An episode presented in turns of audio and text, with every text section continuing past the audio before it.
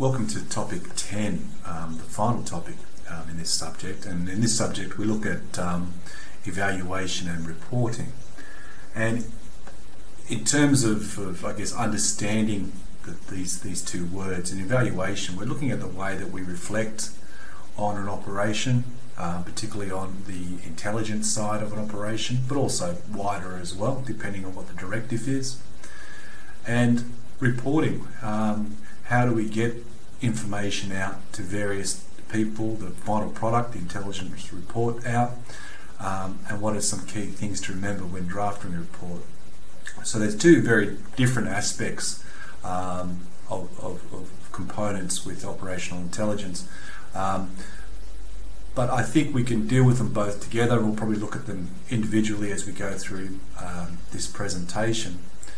Um, I think reporting, uh, the reporting section, as I say, is relatively short. It'll cover a few key points to writing a report, but there are uh, a lot more uh, detail in the text about writing different types of reports. Um, and we may even think about having a session um, looking at report writing. I know some of the assessment tasks may be orientated towards that that way. So um, don't despair. This won't be the only thing you'll hear about on, on, reports. We'll make some make some effort to do some more as well. So for the moment, let's have a look at evaluation and reporting um, in, in, in, a bit of an overview. Um, as always, we've got our key themes, um, and there are four four themes that I hope that we'll touch on in this um, short presentation. The first one is understanding that evaluation and planning are very in, in, interconnected. Um, they're activities that um, feed from one another um, and support one another. Um, so we'll have a look at that, particularly the notion that evaluation really feeds into future planning. Um, and um, hopefully we'll get an appreciation of that. Also, I want us to, to highlight the idea that intelligence organisations are learning entities. Um, in a very broad sense, and in, in, in, in, a strange way, they're like research centres. They're places where um, learning um, is ongoing and new developments, new um, technologies, new ways of, of, doing things are always um, opened, or should be at least. So we'll, we'll hopefully get a, an appreciation that um, intelligence organisations are uh, lifelong learners, if you will. The other one, uh, the third theme that I'd like us to cover is the difficulty in, in actually trying to measure an effectiveness of an operation and that different ways of measuring the effectiveness of, the effectiveness of an operation can actually lead to different conclusions. Um, in the um, Interact 2 site, in the summary there, we talk about um, the ways that you can measure the success. I think will use the example of a, um, of, of um, a, drug operation um, and how there's different ways to measure the impact and the success of an operation. And so we'll talk a little bit more about that um, as we go through. And finally, dissemination of information is really in effect a key component of, of, of any effective um, intelligence um, product. Um, and it's often overlooked. And so we'll have a look at some of the, um, the, the, importance uh, of, of, of, choosing the right dissemination and some of the existing practices that uh, are being used um, uh, currently from time to time. So they're the, they're the four main themes that we'll, um, we'll cover. And We'll also, I'll show you a bit later on, the um, uh, some study questions that we can use and also a few further readings as well. And obviously on top of those further readings, you'll find relevant um, sections in the textbook as well, um, which should complement um, your understanding. So let's have a look here at the first one. Um, the idea that um, evaluation planning are interconnected activities. Now, what I've done here, I've drawn a bit of a bit of a diagram, and um, the idea of this diagram in the centre we have evaluation, we have planning. Um, we've got the arrows that hopefully are showing that they're interconnected.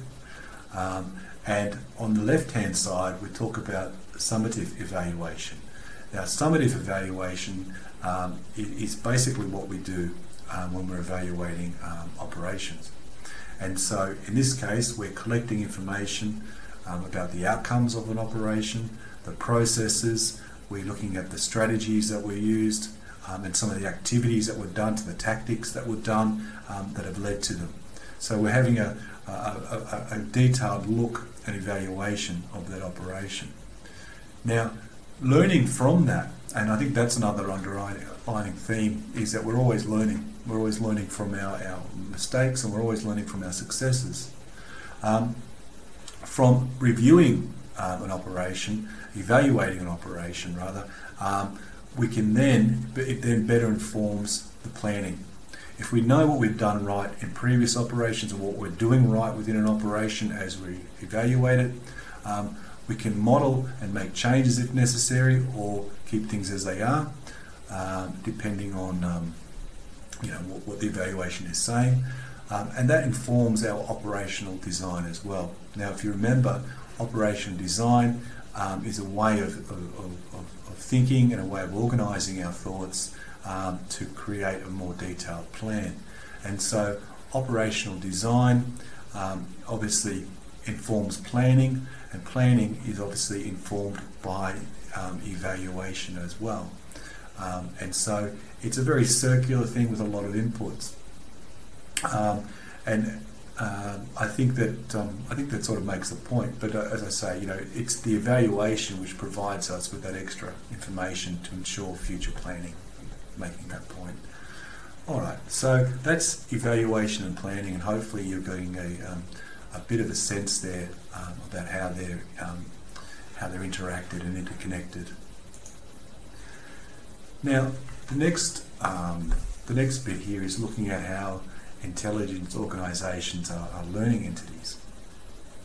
The thing about intelligence organisations is currency, it's information that is, that is its currency. Information is what it deals in.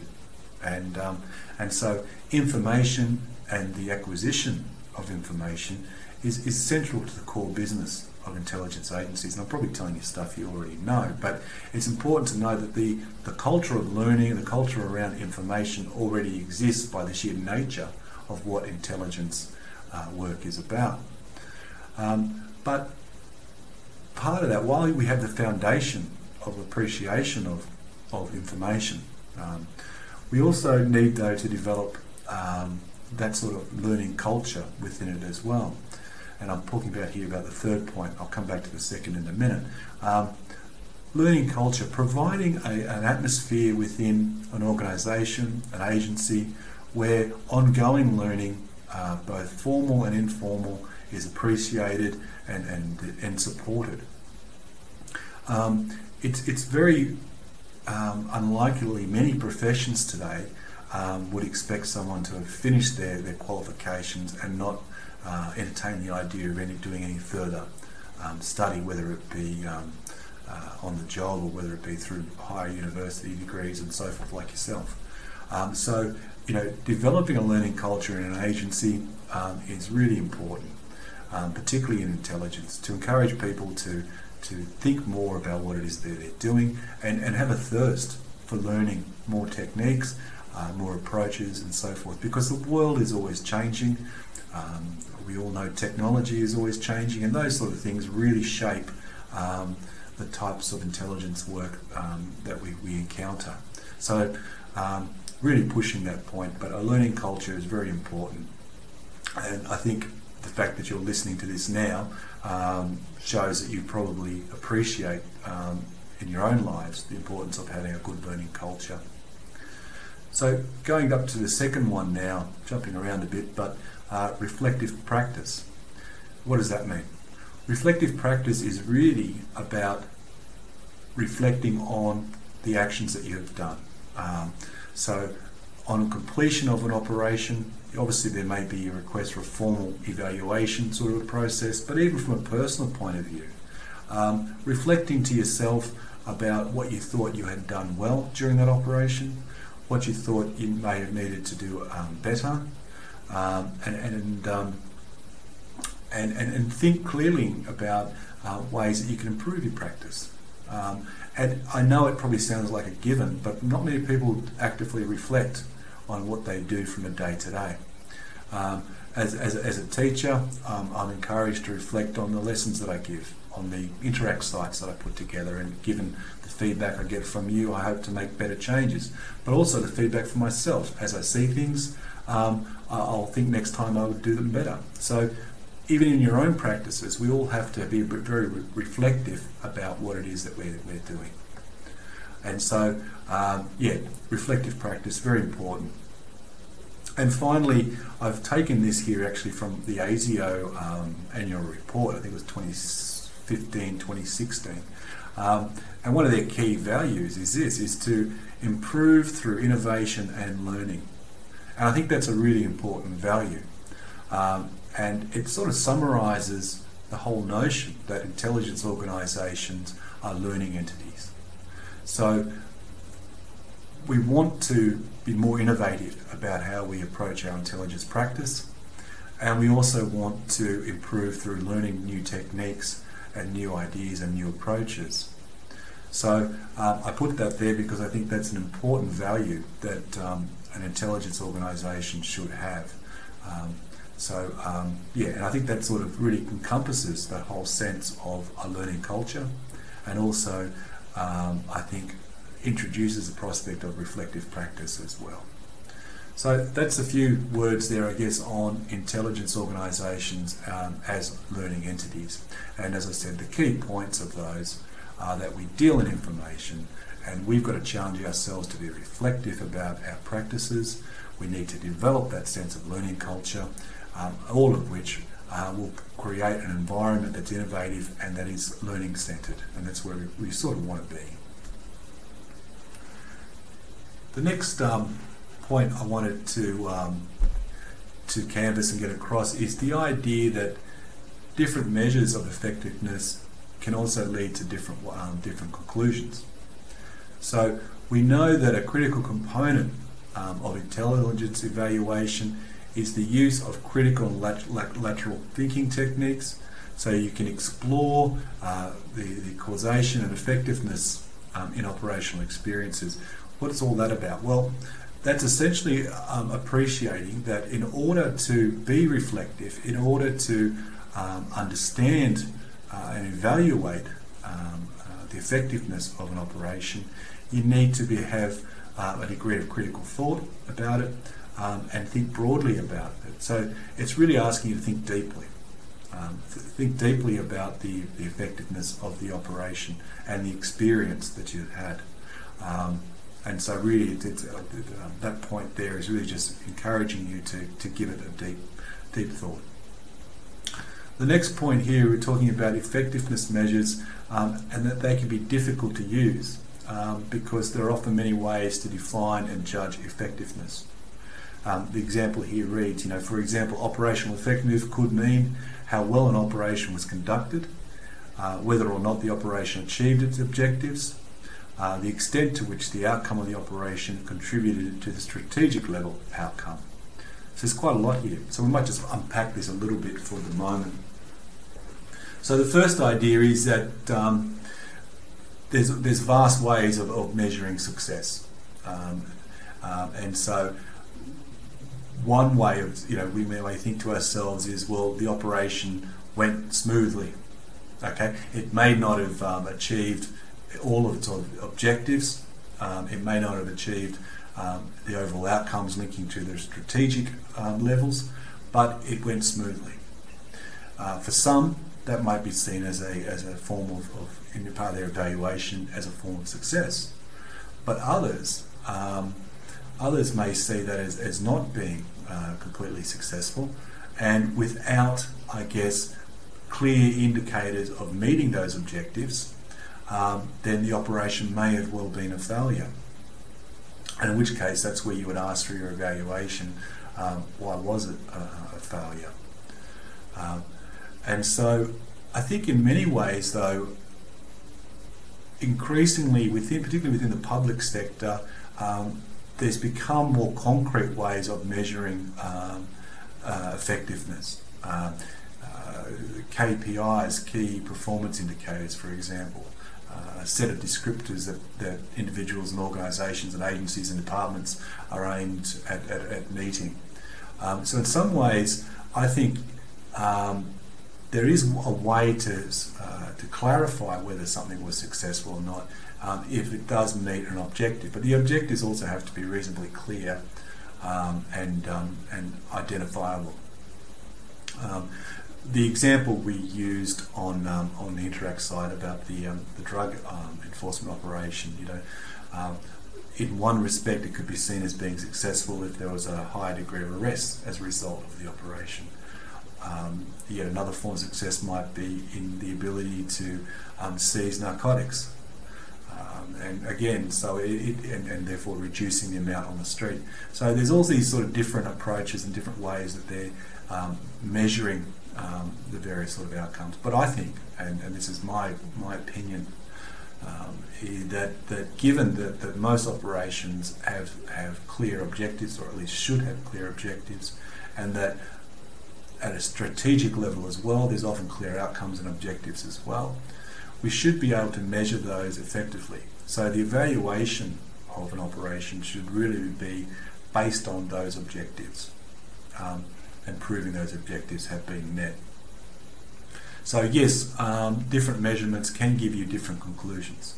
Um, but I think overall, uh, for, the, for the sake of being pragmatic, um, we look at objectives and we look at the way that the objectives can um, can inform our evaluation process. I hope that makes some sense.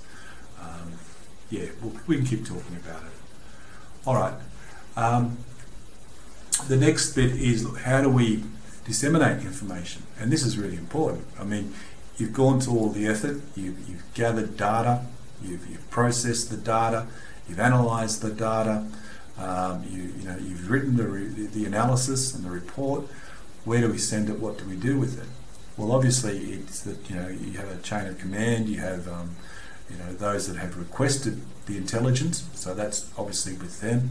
Um, but you know there are other ways and other things that people do um, in terms of uh, passing around information and so forth. And here's just a few things that I've sort of picked up away. And this is all what they put in the realm as intelligence dissemination management. And what that means is, is the way that they organise the dissemination of finished intelligence, the final um, intelligence product.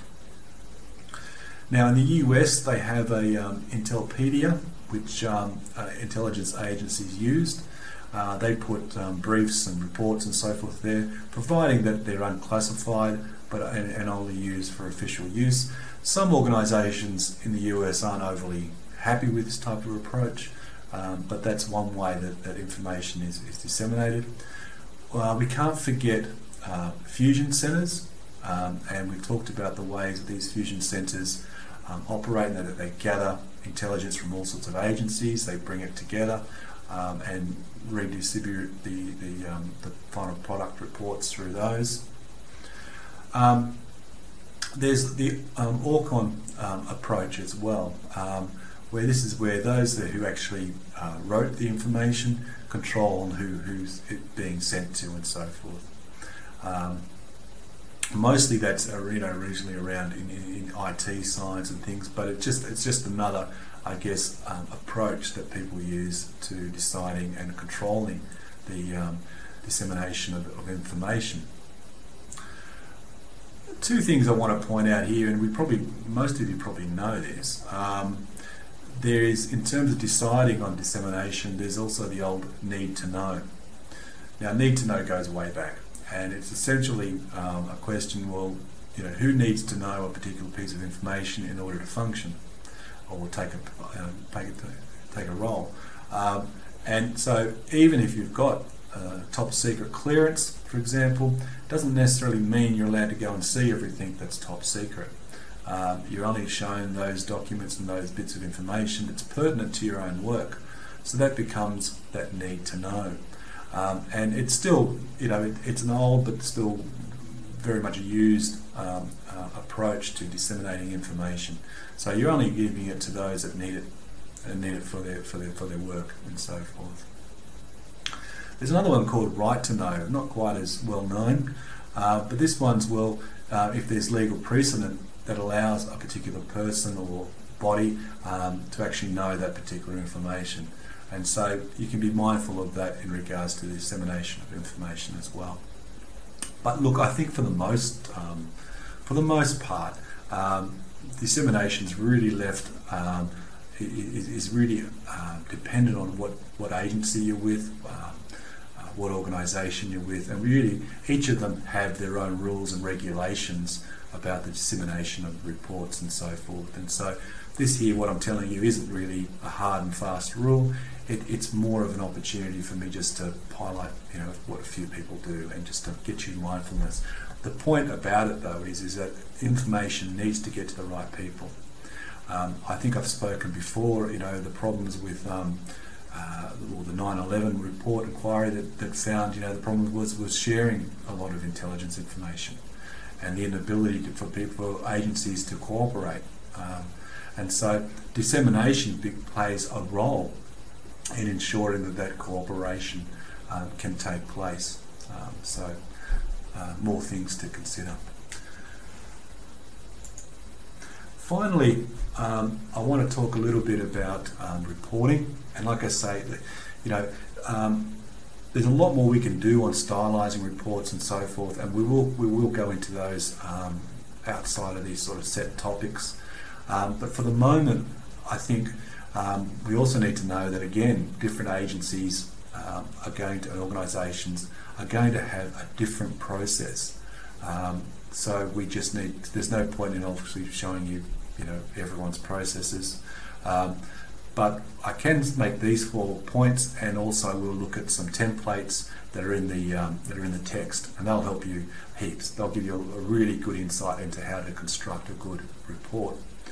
Um, but for us, in terms of written reports, um, it's a formative process. So you allow yourself to redraft. Uh, you try and get the analysis as right as possible because that's what's ultimately really important.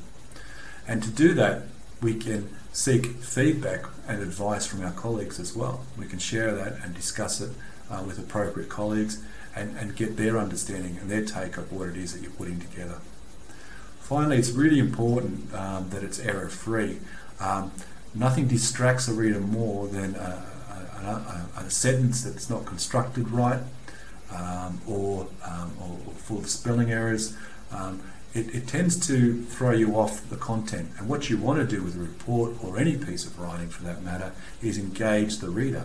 So if the reader is thrown off by a, a sentence that doesn't quite make sense or, or, or too much too many spelling errors, um, it becomes a problem. And finally, I guess you need to think of your your intelligence reports in the same way you do, I guess, your, your, your university studies, in that your research and its findings have to stand up to peer review. So what your findings say have to be uh, go through the rigor of, of, your intelligence peers as well as you would if you're um, writing an academic article or something. Um, and so there are a few, um, a few of the points that I wanted to bring up um, about about reporting. But as I said, there's a lot more to say, and I think there's even um, we'll look at doing um, verbal briefings and, and, other forms of briefings as well. But we we'll, might do that in um, through the Interact site and um, through some tut- on you know, evening tutorials or something. So that provides a, uh, a bit of an overview of of evaluation and, re- and reporting. Um, I've got two readings here um, that, that um, are worth, worth having a look at. And as I've already said, go and have a look at the text as well. Um, and as always, we've got some additional study questions that I hope will help you um, formulate um, your ideas and, help you um, understand things a little bit better. So work through those, and as you know, they're not accessible. Um, and on that note, I'll, um, I'll conclude this um, presentation on, on topic uh, 10. And um, as always, if you've got questions or comments, please pass them through. Thank you.